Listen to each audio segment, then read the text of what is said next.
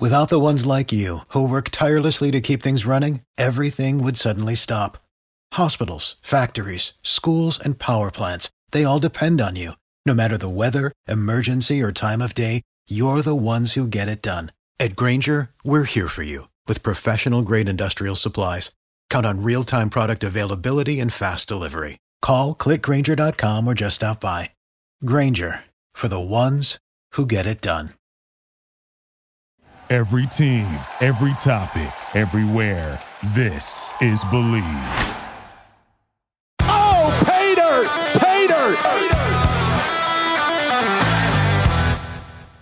At least it's finally over. Hello, everyone, and welcome to the Pay Dirt Podcast. I am Tom Hannafin. He is Matt McGloin. Penn State falls to seven and five to finish the regular season in 2021 with a road loss in snowy East Lansing, Michigan, against the number 12 Michigan State Spartans by a score of 30 to 27 in a game that we knew was going to be pretty evenly matched and was just a very difficult game to watch in a lot of capacities. Uh, as I put it on the Blue White Illustrated post game show, a season that came in like a lion and went out like a lamb.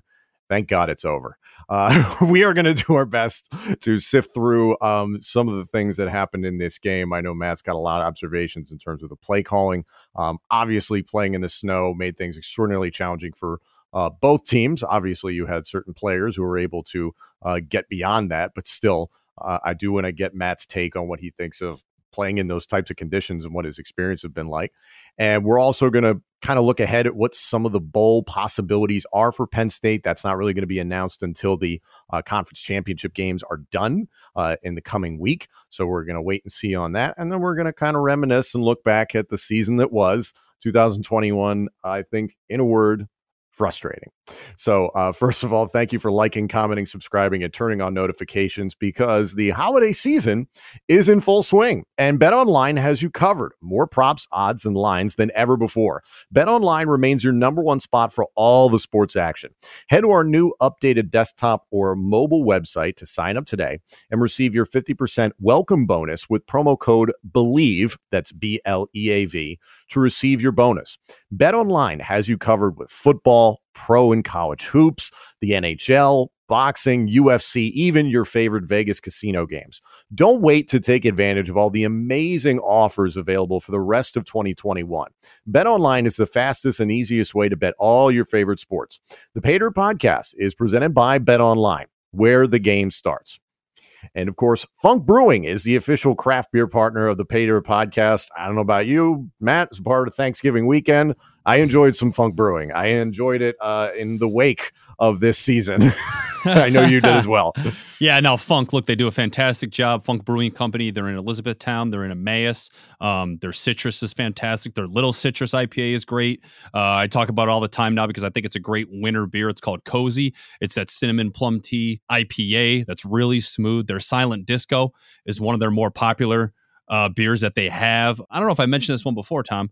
They also have it's called a Fly IPA. It's like Ooh. a beer for the Philadelphia Eagles, which uh, I'm talking about. Exactly, That's what which, I'm talking about. Which I'm sure you'd enjoy that. You know, being an Eagles fan, so check that out. But yeah, I was at you know the grocery store slash beer distributor the other day, and sure enough, you know, Funk Brewing was on the shelf in there. So check it out. You can find it again at your you know grocery store or your local. Uh, uh, beer distributor. They do an awesome job.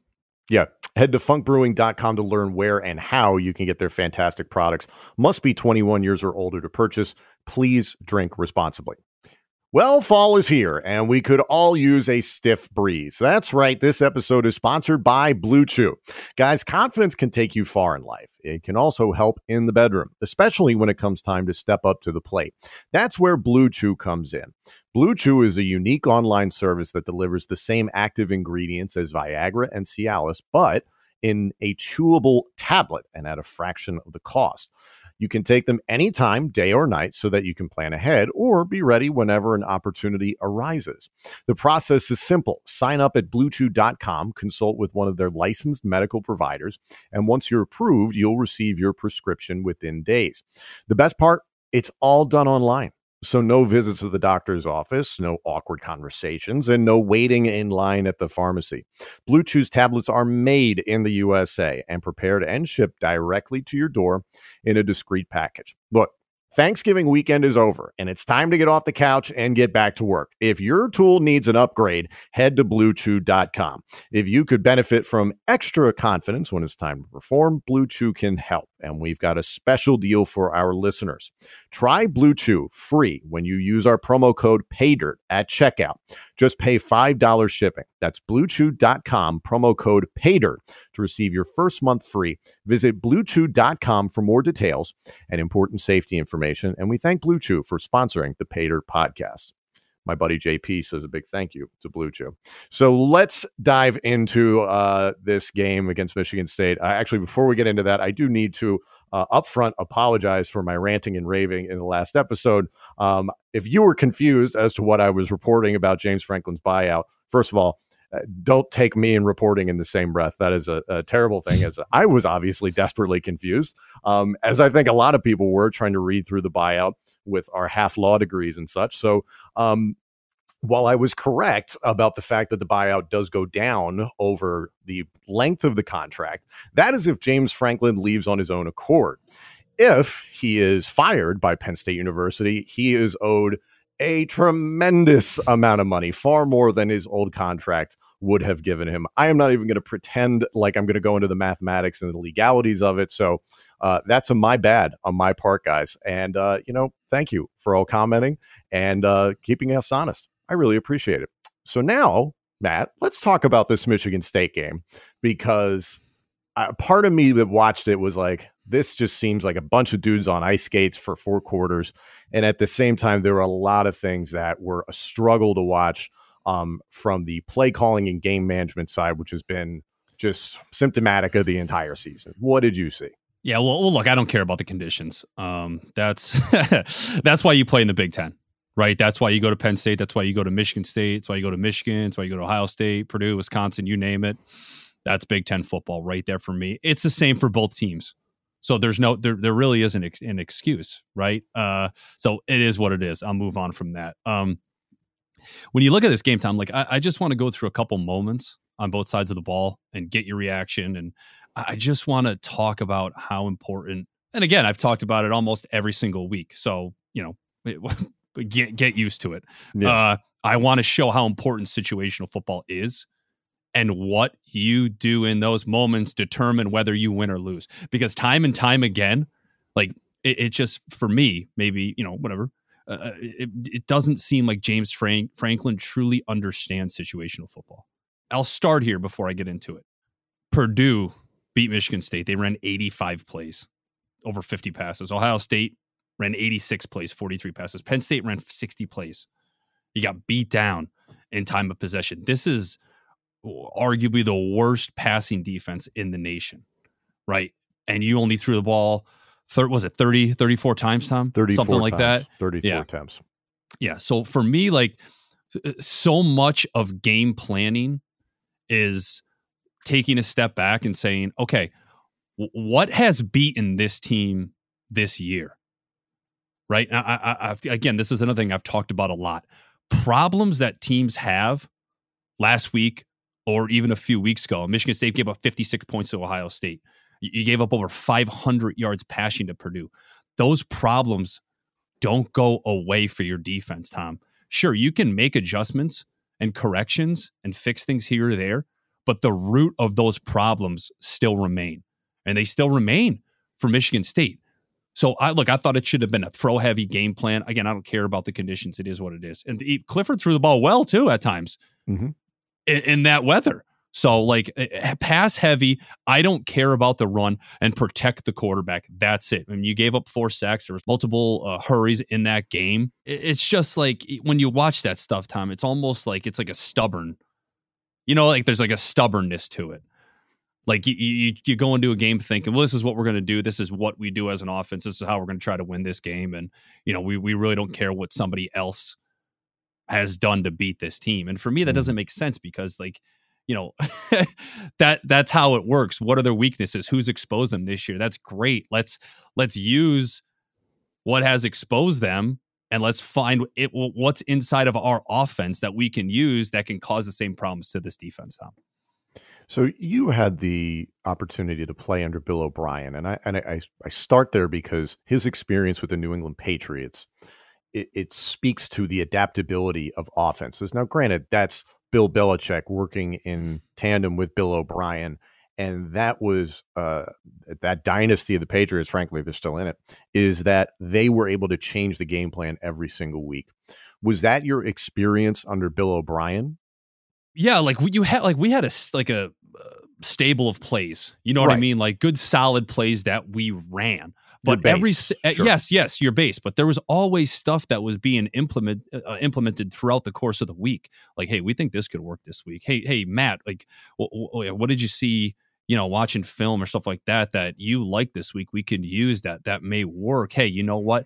They have trouble with shifts and motions, so we're gonna run this base concept still but guess what we're going to do? We're going to shift motion. We're going to confuse them, change up the looks because they have trouble, you know, calling out formations and things like that defensively. So it's always something like you're still running your offense, but like you have to incorporate the things that makes that defense struggle, right? What's mm-hmm. their weakness? Find it and use it against them. Um, you know, I just I just don't think Penn State did that enough on Saturday, Tom. And you know, like the whole like every time there's a fourth down too. Like uh, we talked about it all season. Yep. You know what I mean? And I can't. I think the first one of the game, the fourth and one, like that's fine. I, I like not going for it and punting it away. And, and because of the because of the conditions for both teams, you could see that they were plenty of times where both teams were like in field goal range, and they're like, yeah. the guy can't even get his footing. So you understand that. I got like that. I was weather. fine with it early yep. in the game on the road. Right, you don't want to go down.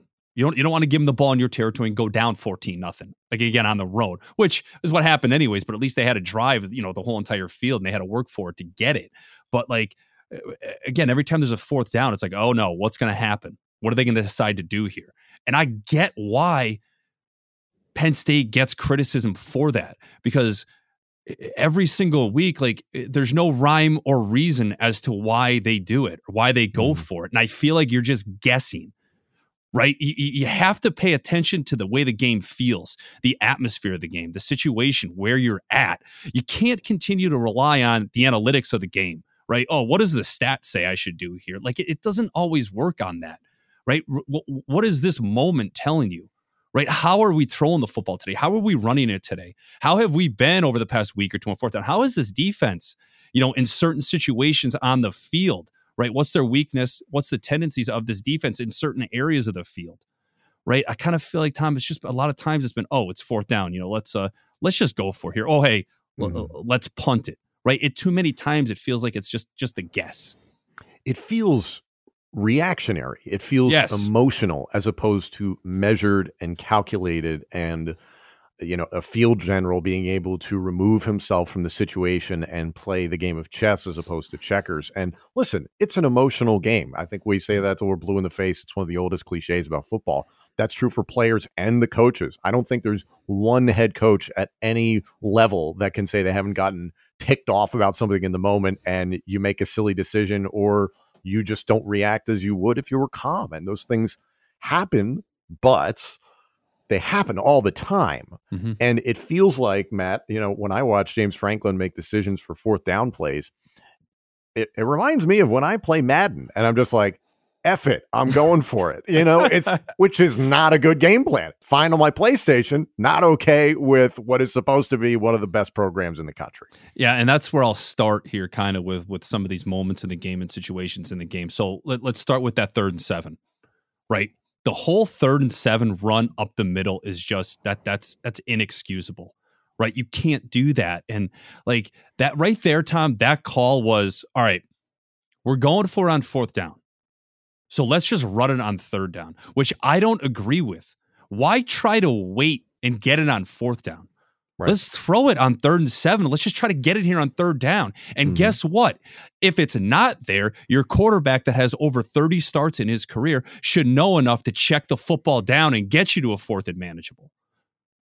Right? That's that like that's what that is. So all right, great. Keyvone Lee gets he, he gets six yards. So now it's fourth and one, Tom. And here we go. Shotgun, inside zone. Let's have our 235 pound running back start from a stationary position with no momentum. Mm-hmm. Like that's and that's something we've talked about all the time. Like these fourth down moments, the short yardage, the goal line, constantly being in the shotgun. Not you know, I'm a big I'm a big believer in like playing the game underneath center. Like I'm a I was huge about- believer. You know in what? That is, I thought of you at the beginning of the third quarter because Keyvone Lee, to his credit, was starting to get going. Y- I yeah, he ran it well. Saying Yeah. he ran well. He was dancing a little bit, and that's been kind of his problem his entire time at Penn State is that he tries to make too many moves when he can be a really devastating north south runner if he bothers to do it correctly. But he was having success, and my first thought that came into my mind, I was like, start of the third quarter. Imagine if Penn State went under center and went with some tighter Uh. line splits and went with backs or just you know uh, an ace back or something and just tried to run it into I'm- the interior of Michigan State. They were having success. I'm not like I'm not against the shotgun. I love the shotgun. It's fine. Like it's it great. But like uh, again, I- I'm a huge believer, in, and you have to be able to play the game under center at some point in time. Tom, like Tom, if I was even if I was in the shotgun in that situation, I would have walked up, got under center, and I would have been able to sneak it for three yards Mhm. with that look and that front Michigan State was running. Like it's just it's hard, Tom. And I bring and again, like I, I always talk about handing the ball to your running back in a stationary position because here's why: Mike Miranda got crushed back into the backfield. Drew Scruggs didn't block anyone on that play, so like it, it- there's just like he's getting the ball. And guys are already on, like guys are already in the backfield on top of him, and like it's like this is like it's high, it's like high school football stuff that they're doing Right. in moments like that. I said earlier, it's almost this this stubborn thing that they're doing, rather than just saying, "All right, you know, we've been wrong. We've struggled in these moments, right? Let's like let's start playing from under center. Hey, Sean, you know, if you've got two three techniques, or you got a shade and a three technique, and there's a gap there to the right side, just you know, tap your center, make a call, Right. and sneak it. Like it's like I couldn't tell Well, you. I think we did that. I think we did that. Like Penn State, like know, like obviously, like, like I, I'm just so confused over the whole thing. But it's like, Oh, uh, I my, am too. senior year, like my senior year at Penn State, I probably uh, between 25 and 30 times. I, I probably did a, did a QB sneak. It's just, it's a huge. That is a huge strength strength to have on Yeah. your offense for moments like that. to continue to rely especially on the quarterback dive straight up the gut considering that like we, we know what Sean Clifford is as a runner at this point. Um the the one to the outside I think it was third and long. I can't remember exactly well it was in the second half where he uh, Sean was trying to run to the boundary and nobody really blocked it very well. But like in what world is Sean Clifford going to beat anybody in the Big 10 defensively to the edge, get the corner, and get the first down. There were a lot of play calls in terms of quarterback draws that I was just like, listen, it's a. I am going to give a little bit of credit to the fact that you're playing in the snow. So you've got, to your point, Keyvone Lee and Sean Clifford, two guys who are not about acceleration, and you're asking them to do that from the shotgun multiple times per game to the point that it felt like, and I don't want to make the comparison, but I will, the Kirk Ciarrocca offense where it was just, well, we'll go in the shotgun, we'll hand it off, and we'll run in the A gap and the B gap, and we'll just see what happens. And it's like that's not what we expected with Mike Yurcich. So it's it's very challenging to see that that is what played out. No, yeah, yeah, you said it perfectly, Tom. This is not like this is not what I expected to see from Mike Yurcich, and I'm a big fan of Mike Yurcich. I really am. I think he's a good quarterback coach. I think he's a good offensive coordinator. Uh, it's just this some of the stuff we're seeing is not what I expected, and Mhm. again, like 23 to 20, they get the ball back even after that uh that fourth down stop, and there's a third and one. There's five Michigan State defenders in the box, Tom. Like y- you should be able to run for 20 yards versus that look, Mhm. right? Again, Drew Scruggs doesn't block anybody. I'm not picking on him, but Mm-hmm. th- it's just that's just what happened. He didn't, he didn't block anybody. And Michigan cut- State was daring them to do it all day. The Exactly. safeties were just Like, hanging out and saying, "Go These for it." guys, like they, they, they- this offensive line, they cut the nose tackle loose. Keyvone Lee fumbles. Like I mean, you can't make this stuff up, man. Again, Michigan State's in the backfield before Lee even got the ball. Um, like somewhere along the line, like during self scouting, or even when you like break the film down in the off season, like you gotta know, like stuff like that, short yardage, goal line situations. Like you've been brutal there. Like, and I just think like I feel like they just they're just they just think like, oh, that's you know that's what we do. That's just the way it is. Like, bro, it's not. That's that's not. You got to be able to make the changes. You got to make the adjustments in this game. And Tom, they haven't they haven't done any of that. And I do put myself in Mike Yurcich's shoes for a moment and be like, well, I can't name one thing the guy hasn't tried this season. So there's got to be part of him that's just like, I, I can call anything and it might not work. It's there's got to be immense frustration, and again, that comes back to a, a, vicious cycle of recruiting problems. And in terms of the way this offensive line is structured, has been a problem the entirety of the season. And if you don't have anything there from pass protection or run blocking, nothing really works, and that's been unfortunately the problem all season long. And we've seen that for a number of years already of Penn State football. I do want to ask you about some of the play choices and the game management decisions, uh, especially in the fourth quarter when the game was winnable for Penn State. Uh, we are going to kind of look at what the bowl season could look like, and we're also going to take a look back, unfortunately, at 2021. Uh, but before we do that, we want to let you know that all of us involved here in the Pay Dirt podcast are proud supporters of Thon, also known as the Penn State Dance Marathon. Thon is a year long effort dedicated to raising funds and awareness for its sole beneficiary, Four Diamonds at Penn State Health Children's Hospital. Thon is the largest student run philanthropy in the world committed to enhancing the lives of children and families impacted by childhood cancer. Four Diamonds picks up where insurance leaves off to relieve financial stress and provide emotional support so that no family ever has to see a medical bill. Since 1973, Thon has raised over $190 million in the fight against childhood cancer. To learn more about Thon or to donate, visit thon.org. That's T H O N dot O R G it's all for the kids. Make a difference in the life of a child today. And on another personal note, we want to take this opportunity to put a spotlight on mental health with a new initiative called Tag Me In. Tag Me In is simply asking for people to tag in on the conversation and help strip away the stigma around mental health. Whether you're looking to lend support, you want to talk, you want to share, maybe you need some help we invite you to join in on the conversation. We encourage you to make a video if you'd like, post it on your social media channels, and use hashtag tag me in and hashtag tag me in united. At the very least, we want to hear from you. You are not alone. Tag me in. Visit tagmeinunited.com to learn more. Say goodbye to dull gifts. Lightbox lab grown diamonds are the brightest gift of the year. Using cutting edge technology and innovative techniques, they've cracked the science of sparkle, creating the highest quality lab grown diamonds you can find at a light price $800 per carat. They have the same chemical makeup of natural diamonds, but just are grown in a lab. Because of their process, they can create stones in blush pink and beautiful blue, as well as classic white. Lightbox lab grown diamonds are the gift they'll never want to take off. Priced so they won't have to.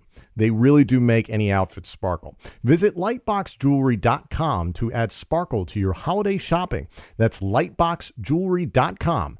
Lightbox Diamonds, never a dull moment. Okay, the fourth quarter, Matt. I want to start with icing your own kicker. Thoughts? You go ahead. It sounds like you have something to say. Go ahead. Well, I just, for a moment, I was like, well, he must want to regroup and talk about something. And maybe, just maybe, he wants to run a fake. and I was like, please don't run a fake. And, and then um, to see uh, the, the indecision really of a, you know we saw Jordan Stout, we saw Jake Pinegar, and it was like we hadn't seen Jake Pinegar all season long. Like mm-hmm. why why are you waiting until the last game of the season that now you're thinking about kicking questions? Like is is the snow that bad? Was Stout injured in some capacity? I'm sure James Franklin talked about it after the game, but I did not listen to the man speak, so whatever. But like. what the hell? Yeah, I, I don't know, man. Like, I, I, just think it's we've and we've talked again. Like, I we've talked about this before um, on the show. Is it? Is it? A, I think it's a confidence thing, right? It's not believing in your kicker, not believing in your players. Um, I don't know. I, I, I don't know what. Yeah, I, I, I just don't understand it at this point. Like, uh, I mean, I think about uh, again. I brought up 2012 already on this show. I'll bring it up 2012 again. You know, the second game of the season where Sam Ficken struggled mm. when we lost. We lost. We lost at Virginia. Bill O'Brien publicly stated that, you know, we're sticking with Ficken, right? He's our guy, he's our kicker. And Ficken went on to have a fantastic year, made a lot of changes to his kicking game, and he won the Wisconsin game for us at the end of the Mm-hmm. year, right? The, the field goal kick um, in overtime. You know what I mean? Like some guys, man, they just they they need support. They need somebody to tell them, like, hey, man, you're able to bounce back. You're fine, right? You could get the job done. Um, I just think you know, there's been a few times and a few moments throughout this season, Tom, where there's just like he just he hasn't had that confidence in the kick game that I think kickers expect to have and, and, and kickers need. I've said it before. Jordan Stout's a great punter. I don't think he's that good of a kicker. And this obsession that has been recent with James Franklin and the special teams uh, uh, group is that uh, having one guy do all the duties. Uh, does that have to be the answer every single year? It's a lot, man. I mean, I think it's got to be a lot, right? Kicking field goals, kicking off, punting the football. Yeah, it's definitely a lot. I mean, I, w- I wouldn't know how much, you know, how much of a toll that takes on you. You know, it takes on your leg. I'm not a kicker. I mean, I kicked a little in high school, Tom.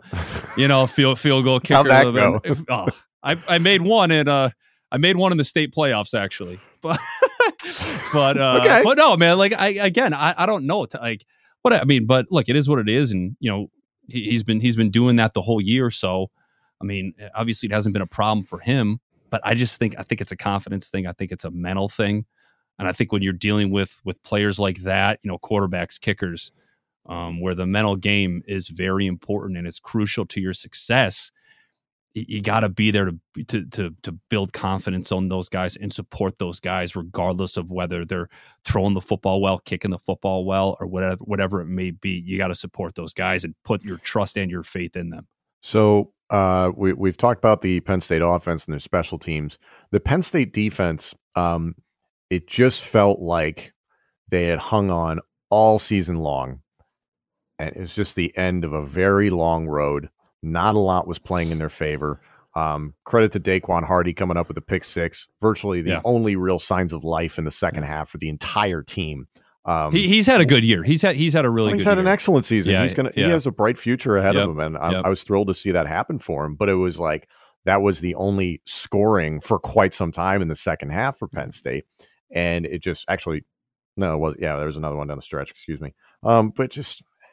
It, I, I didn't even. I wasn't even mad about with the way the defense played. Again, Mhm. I, I do factor in playing in the snow for these guys, trying to play anything in zone, trying to tackle in space. Guys like Brandon Smith had a really rough day. Tig Brown had a rough day, and it's like it's not like you just absolve them and you move on but it just kind of was like man uh, they fought their butts off all Yeah. season long the only reason penn state won seven games this year is because of that defense and it just felt like the end of a very long season they just they, they were out of punches to throw what do you Well, think? it's it's a it, that's it's a tough one for them because of the style of offense Michigan State has. Right? I mean, Kenneth Walker, you know, bad matchup for penn state yeah, uh, you know, it's you know, you know, he's going to run the football tough. Uh, he was going to get twenty five to thirty carries. I think he had thirty one carries. But but yeah, that that that's a tough matchup, not just for Penn State, but for anyone really. But like Mhm. again, you know, we're talking about situations, we're talking about moments on today's show, and twenty to seventeen, Tom. You know, there's three forty two. I think was it the third quarter now? Whatever. Um, whatever. It was the third and goal from the 13. The flag on on, on Joey Porter. Um, it looked like man coverage. And for me, it's it's it's it's why. And I'm not picking on on Pry because he's done a fantastic job all year. Obviously, um, we, we talk about him every single week, the job he's done, how important he is to the success of this team and and the success of that defense. But there were, were a couple moments where I kind of just I kind of disagreed. That's all. So Mhm. flag on Joey Porter looked like it was man coverage. Why? Play zone. Porter, you know, for how good he is, he has struggled over the past few weeks, especially with flags, pass interference calls, right? They get the flag. Again, it was third and long from the 13, touchdown a few plays later, huge moment in the game. I bring that one up because later in the game, it's 23 20 Michigan State time, the fourth and 15 from the 20. What do you think Michigan State is going to do there? They're throwing for the end zone, right? Like drop eight, play prevent. Penn State was like in a low quarters look, like a low cover four. Jayden Reed on Johnny Dixon one on one. Reed is one of the best big play wide receivers in the Big Ten. Nothing against Johnny Dixon, but he's got seven tackles and two passes defended defended on the year, Tom. I was just so, so confused over that coverage in that situation, in that moment. Touchdown Michigan State, 30 to 20 games, games essentially over at that point. You know, so it's just it's small things like that that hurt Penn State Saturday and have hurt them throughout the year. Uh, I want to come back to what you were saying about Joey Porter Jr. just because I, I think you and I both agree the guy has enormous talent. Yes. Tremendous potential. The guy's going to play on Sundays. Oh, yeah. But oh, yeah.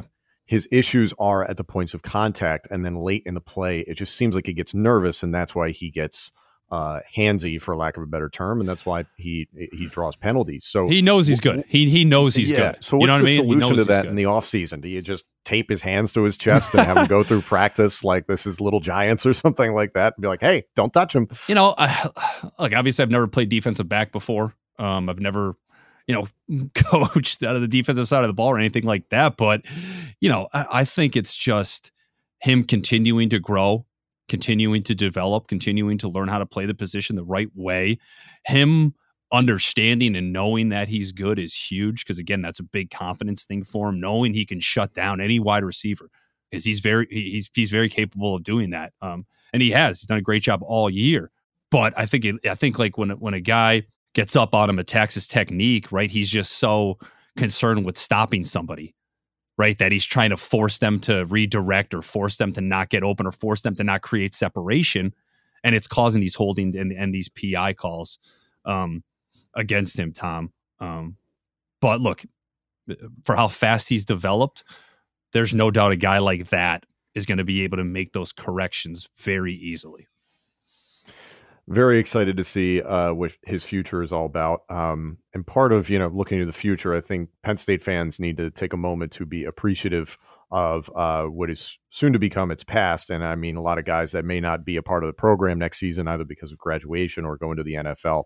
I- am looking at guys like Jahan Dotson, who had a fantastic game against mm-hmm. Michigan State.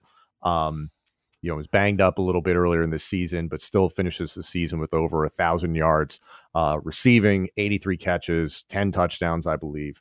Um, hell of a season. The guy's going to have a great career in the NFL if he can stay healthy and he finds the right situation, obviously. Um, personally, watching the game, I felt bad for guys like him, for guys like Jaquan Brisker, who've you know fought their butts off. You know, those guys are going to be fine uh, in terms of the professional ranks. And then uh, a guy like Sean Clifford, who honestly, I know a lot of Penn State fans have been callous in terms of like, hey, we saw what Veilleux could do. Allar is coming. You know, time to hit the bricks. I love the way you put it in one of our last episodes in terms of Sean Clifford's earned the right to call his shot of whether or not he's coming back and coming back as the starter for the Penn State football team. Uh, whether I believe as a fan I want that or not is really not the point that I'm trying to make. Is that I think people need to show a little bit more freaking appreciation for what Sean Clifford did, as you mentioned, over 30 starts in his career um, navigating through um, some extraordinarily challenging seasons and playing with a lot of talented guys and um, some high hopes that just unfortunately weren't there. But um, I, I, felt bad for him because the dude, I can only imagine what he's experienced injuries, illness, the doubters, people talking from the outside, people like us talking about him every single week. Um, when you watched him play, and you know, if we did watch his last regular season game, as a Penn State Nittany Lion, what are you going to think of when you think of Sean Clifford's career? Yeah, he he did a lot of great things. Um, you know, um, definitely a great leader for Penn State. It really seems like the team rallied around him. Um, you know, played the game with a lot of emotion. You could tell he, you know, he, he took his preparation very seriously. Um, understood the game plan. Um, was tough, man. You know, it, it, it, it, takes a tough guy to play play quarterback at Penn State and tough guy to play quarterback in the Big Ten, and you know he, he did a great job of that. Um, um, obviously, you know, I, I, think you said it already. It's it, it has to be frustrating for him because I don't want to say it was a missed opportunity because that's that's not fair, Tom. Um, but it's just it, I think it was just unfortunate that he he got injured in that Iowa game, mm. and it was handled the way it was handled, and he just it wasn't he wasn't the same after that. So that's I think that's what's difficult about it. Um, because you look at it and you look at the first, you know, five weeks or so of the season and you think, you know, boy, he he could have had a really, really good year. Um, Mhm. if he stayed healthy, if he didn't play in the Illinois game, he took the two weeks off, he came back and he was, you know, he, he was fully healthy, you know, heading into Ohio State. Um, so, um, but yeah, what's next is huge. Again, you know, he deserves to have that sit down with Mike Yurcich and James Franklin and talk about his future, you know, about coming back for for a sixth year. Mhm. Um, and see, you know, it, it's going to be interesting to see how that plays out moving forward. He has a sixth year, right? With this whole yeah, because Yeah. of COVID. but that's what I'm saying. Can he like could you transfer and play at another school? Theoretically, I believe you could. Who knows? Who knows, man? I- Like, yeah, I was, imagine- Don't yeah. quote, don't quote me on don't that. know, I'm not a reporter, but Yeah. I think that's the case. well, I there's think. so many like there's so many uh, crazy rules now in college football like that. Yeah. You know what I mean? It's hard. It's hard to keep up with a lot of them. So, I mean, I'm just sitting here thinking now, like, imagine if he has that a meeting with, you know, Yurcich and Franklin. They're like, hey, listen, we appreciate everything you've done, but we're going to move Right. forward with Veilleux and and Drew Allar. you can do anything in college sports. J.R. Smith is playing golf That's at crazy. NCA&T That's right now. I believe that's the name of the school. I hope I That's have that crazy. correct. But like, That's you can do anything. Yeah. But again, imagine again, imagine if he wants to come back for a sixth year. You know, Penn State decides to head into a different direction. He transfers to another school. Crazier things have happened. Uh, you mentioned what's next. So, not to get ahead of ourselves, obviously, uh, Penn State is bowl eligible. So, we very well could see Sean Clifford playing in a bowl game for Penn State. Uh, last season, clearly things went completely off the rails. Four and five finish, middle of the pandemic. 2020 was a disaster for plenty of schools. So, Penn State was like called mercy on the season, even though they were bowl eligible and Mhm. just uh, declined a bowl invitation. Um, that's not the expectation this year. I believe a seven and five finish. There's enough pride in this program, and there's a lot of seniors that um, James Franklin will probably want to reward them with the opportunity. Um, we are going to have to wait uh, about a week's time to find out what bowl game Penn State is in. Obviously, the conference championship games are going to go down uh, this Saturday. Uh, some of the early projections are the Pinstripe Bowl, the Music City Bowl, and the Las Vegas Bowl. Um, some opponents that I've seen thrown out there, and again, this is by pundits, prognosticators, uh, sports media outlets, etc. So none of this is official by any means. I've seen Louisville, Missouri, Arkansas, Virginia, yada yada yada, thrown out there as uh, opportunities. Arizona State as well. Yeah, UCLA. for, uh, I've seen UCLA. UCLA. So it and that's a lot of people just kind of guessing based on Mhm. where teams have fallen. Um, do you hope to see Penn State in a bowl game? Um, Yeah, and yeah. do you think the program places value on a bowl game this season? Well, it should because it gives your players another opportunity to play another game, which you, you only get a certain amount of games to play in, Tom, you know, in your college career. So, um, absolutely, you know, I look forward to seeing them playing a bowl game. I'd like to, I mean, the of the bowls that you just mentioned, I'd like to see the Vegas Bowl. Um, just because I think that one has like eh, the most wow factor to it. Right? You know what I mean? Like Mhm. Las Vegas, Allegiant Stadium Bowl kind of hides the fact you're seven and five. You oh know, yeah, You could play in Arizona State, play a UCLA, uh, Pac 12, Big 10. Again, Vegas, Allegiant Stadium, brand new, massive stadium, you know, Raiders home field. Um, Again, I think that can, you know, make a make a big impact for them. Um, and uh, again, you, you tend to forget that they would, they're, you know, they're seven and five playing in, you know, a bowl like that. So Mhm. we'll see. I, I saw one projection that was potentially uh, Penn State and Virginia in the Pinstripe Bowl, and part of me died inside because watching Virginia, I would rather watch a service academy team than watch Virginia play football. like, spare me. And then it becomes as a fan, where would you rather go? Would you rather go to New York City in the middle or the end of December? Or would you rather take a nice trip to Vegas or a nice trip to Nash Vegas? You have your options. Well, that, that again, that's that's what I'm saying. You know, again, that kind of hides, you know, the the struggles that this team has faced this season, the close games, the losses. I'm not sure how much Penn State hasn't it, or James Franklin or anything like that. But if it were me, I'd be I'd be I would be pushing for for a bowl game like that. So speaking of James Franklin, let's look back one more time here on the the, the year that was. I'm sure we'll do that again after the bowl game, and it's going to be consistent. But looking back on the 2021 season, what do you believe will define this 2021 season mm. in history? Yeah, I think. Look, I think it's the Iowa game. I really do. You know, because eh, it's that it has that what if moment to it, right? You're rolling. You beat a good Auburn team who just went toe to toe with Alabama, right? You beat a Wisconsin team who really was dominating until you know you get upset by by Minnesota, um, and they would have they would have given Michigan a better game than I think I was going to give them. Mm-hmm. Um, but I think you look at it's that Iowa game. You're rolling in that game on the road against at the time the number two team in the nation, one of the better defenses in the country. Sean Clifford is playing the best football we've seen him play at Penn State. The offense is clicking, um, really explosive in the pass game. Um, he gets hurt. You know, again, I've talked about it before. The situation was handled wrong and you couldn't recover from it. Right? You lose the Illinois game, you lose the Ohio State game. You struggle in situational football all year, struggling in short yardage goal line moments, things like that. You lose to Michigan State on the road. Um, you know, again, it's a frustrating season and it's a frustrating year. Um, and uh, it's just a tough year again because I don't want to say it's a missed opportunity. I don't want to say it's a lost year because that's not fair to the players right? That's not fair to the fans. Those kids played in those games. They prepared for those games. They played tough in those games. Um, but it's just, it's almost, you know, what if, right? You're close. Mm-hmm. You're that close. You're just not there.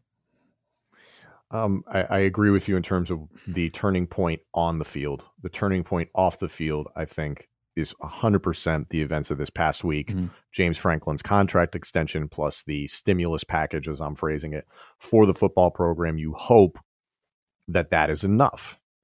Now, obviously, as I mentioned before, and I encourage people to uh, you read up on James Franklin's contract on their own. It's a very James Franklin friendly contract. So this is going to be a very long process of seeing where it goes from here.